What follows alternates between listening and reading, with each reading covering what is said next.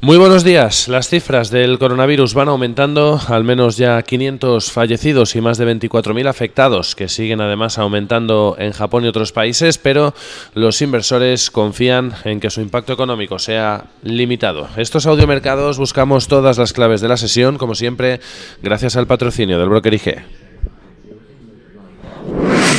Potencie sus inversiones con los nuevos Turbo 24 el primer turbo cotizado 24 horas de lunes a viernes creado por IG. Elija su apalancamiento, gestione su riesgo y opere sin comisiones. Todo en las premiadas apps y plataforma de IG. Opere Turbo 24 con IG, un proveedor líder del trading online. Busque IG Turbo 24 para saber más. Los Turbo Warrants son instrumentos financieros complejos y su capital está en riesgo. Puede sufrir pérdidas rápidamente. Y así empieza a percibirse al menos en los mercados con la renta variable tratando de sobreponerse al duro golpe de la última semana y media y en especial del pasado lunes para unas bolsas chinas que cayeron más de un 7% y que tratan de prolongar su recuperación apoyadas por el soporte de las medidas del gobierno y del Banco Central del país. El yuan trata también de recuperarse después de volver a caer por encima de las 7 unidades por dólar. El Banco Popular ha vuelto a intervenir en el mercado fijando el tipo de cambio de referencia en las 6,98 y los rendimientos de los bonos que en los los últimos días había mostrado también preocupación ante un giro brusco de la economía por esta nueva incertidumbre, sirviendo de la deuda de activo refugio cuando las cosas pintan mal, se recuperan también a medida que el dinero vuelve a las bolsas, a los activos de riesgo y a medida que el sentimiento de los inversores trata de volver a girar hacia el modo riscón. Ayuda hoy que el sector servicios de Japón ha vuelto a crecimiento en el mes de enero tras seis meses consecutivos de caída o estancamiento de la actividad. El PMI ha tocado 51,0 desde los 49,4 anteriores y que el sector en China mantiene de momento crecimiento robusto en el primer mes del año 51,8 puntos, aunque ha mostrado eso sí al mismo tiempo su lectura más baja de los últimos tres meses. Unos datos que siguen por el momento constatando el esperado rebote en el crecimiento económico global para este año 2020, que parece empezar a ser un consenso amplio y al que se agarran los inversores a pesar del avance del coronavirus y también de momento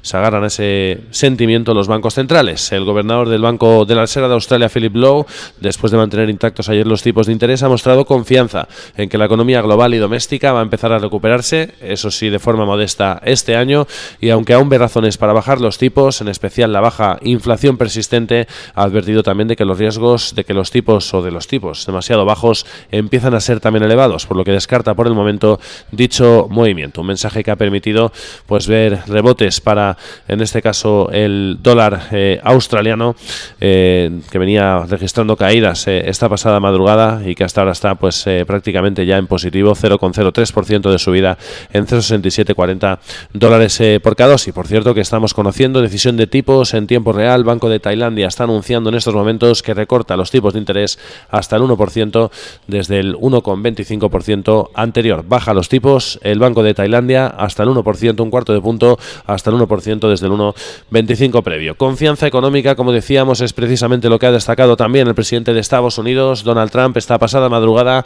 en el discurso del Estado sobre la Unión, que se ha convertido más bien en una defensa ultranza de su gestión económica durante estos últimos tres años al frente de la Casa Blanca, algo por otro lado esperado por analistas y expertos. El presidente republicano ha obviado sus problemas políticos, hoy precisamente está prevista la última votación del impeachment, que salvo sorpresa mayúscula va a ser rechazado, y se ha dedicado a exaltar el vigoroso momento de la mayor economía mundial.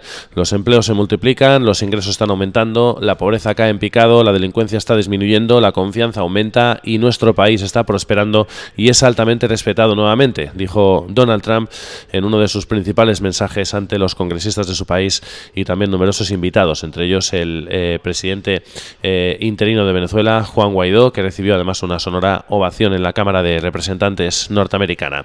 En este contexto, las bolsas asiáticas rebotan gracias a la confianza también en que China seguirá adoptando estímulos económicos y monetarios para dar soporte a la economía y a los mercados frente al avance de la crisis del coronavirus.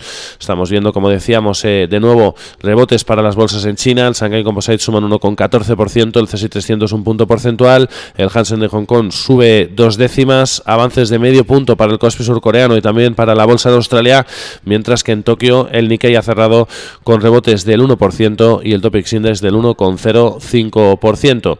En el mercado de divisas, como decíamos, el dólar australiano rebota desde eh, mínimos de sesión después de los mensajes que ha dejado Philip Lowe, descartando por el momento bajar los tipos de interés aunque ve razones eh, todavía para ello, en especial la inflación persistente. El dólar index está plano en las 97,81 unidades y poquito a poquito parece que se mueve ligeramente en negativo frente al yen después del rally de ayer en modo riscón, 109,40 unidades cayendo el dólar ahora un 0,11% frente a la moneda japonesa. Además estamos viendo con ligeras caídas tanto al euro, 1,1037 dólares como para la libra, 1,3014 unidades. El petróleo, por su parte, de momento trata de rebotar en medio de mensajes eh, que apuntan a que la OPEP estaría sopesando un recorte importante de la producción para tratar de contrarrestar la caída persistente de precios provocada por el coronavirus.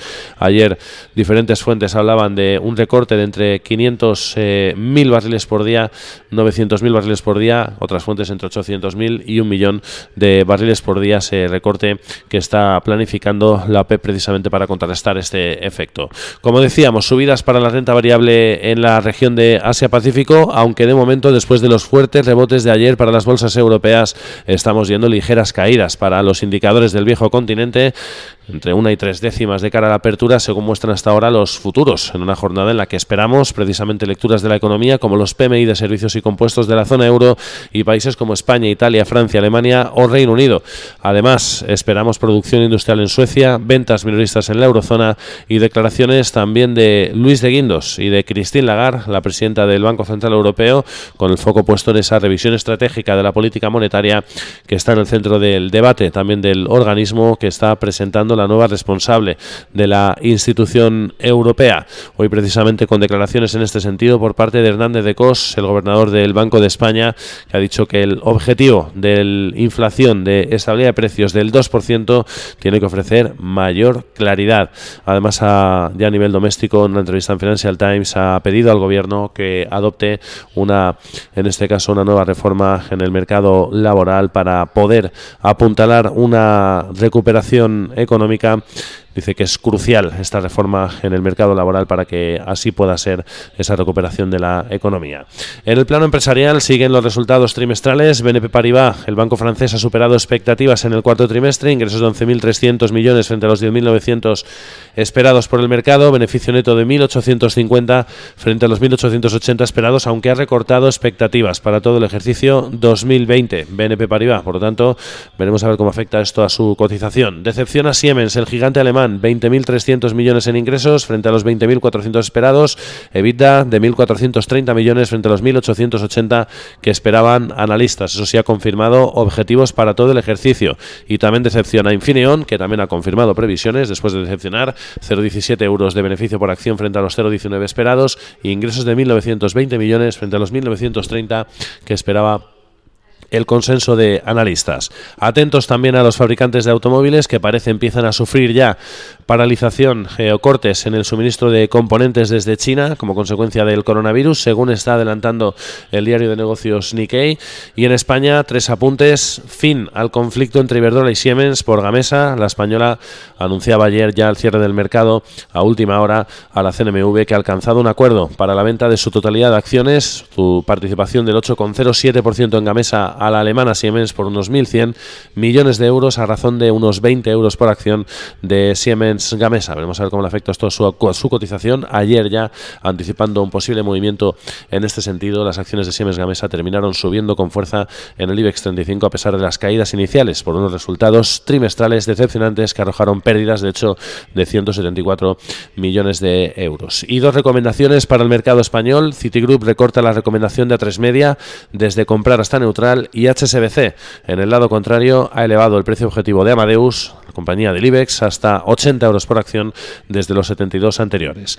Y al otro lado del Atlántico, pues los futuros, después de las subidas de ayer, también vienen de momento con ligeras caídas en el entorno de una décima para los tres principales indicadores, con la mirada puesta, evidentemente, hoy ya en datos importantes macroeconómicos. Además, tenemos bastantes solicitudes de hipotecas, ADP de empleo, el aperitivo del NFP que vamos a tener el próximo viernes, balanza comercial, PMI compuesto y de servicios, ISM no manufacturero y también inventarios de crudo de la Agencia Internacional de la Energía.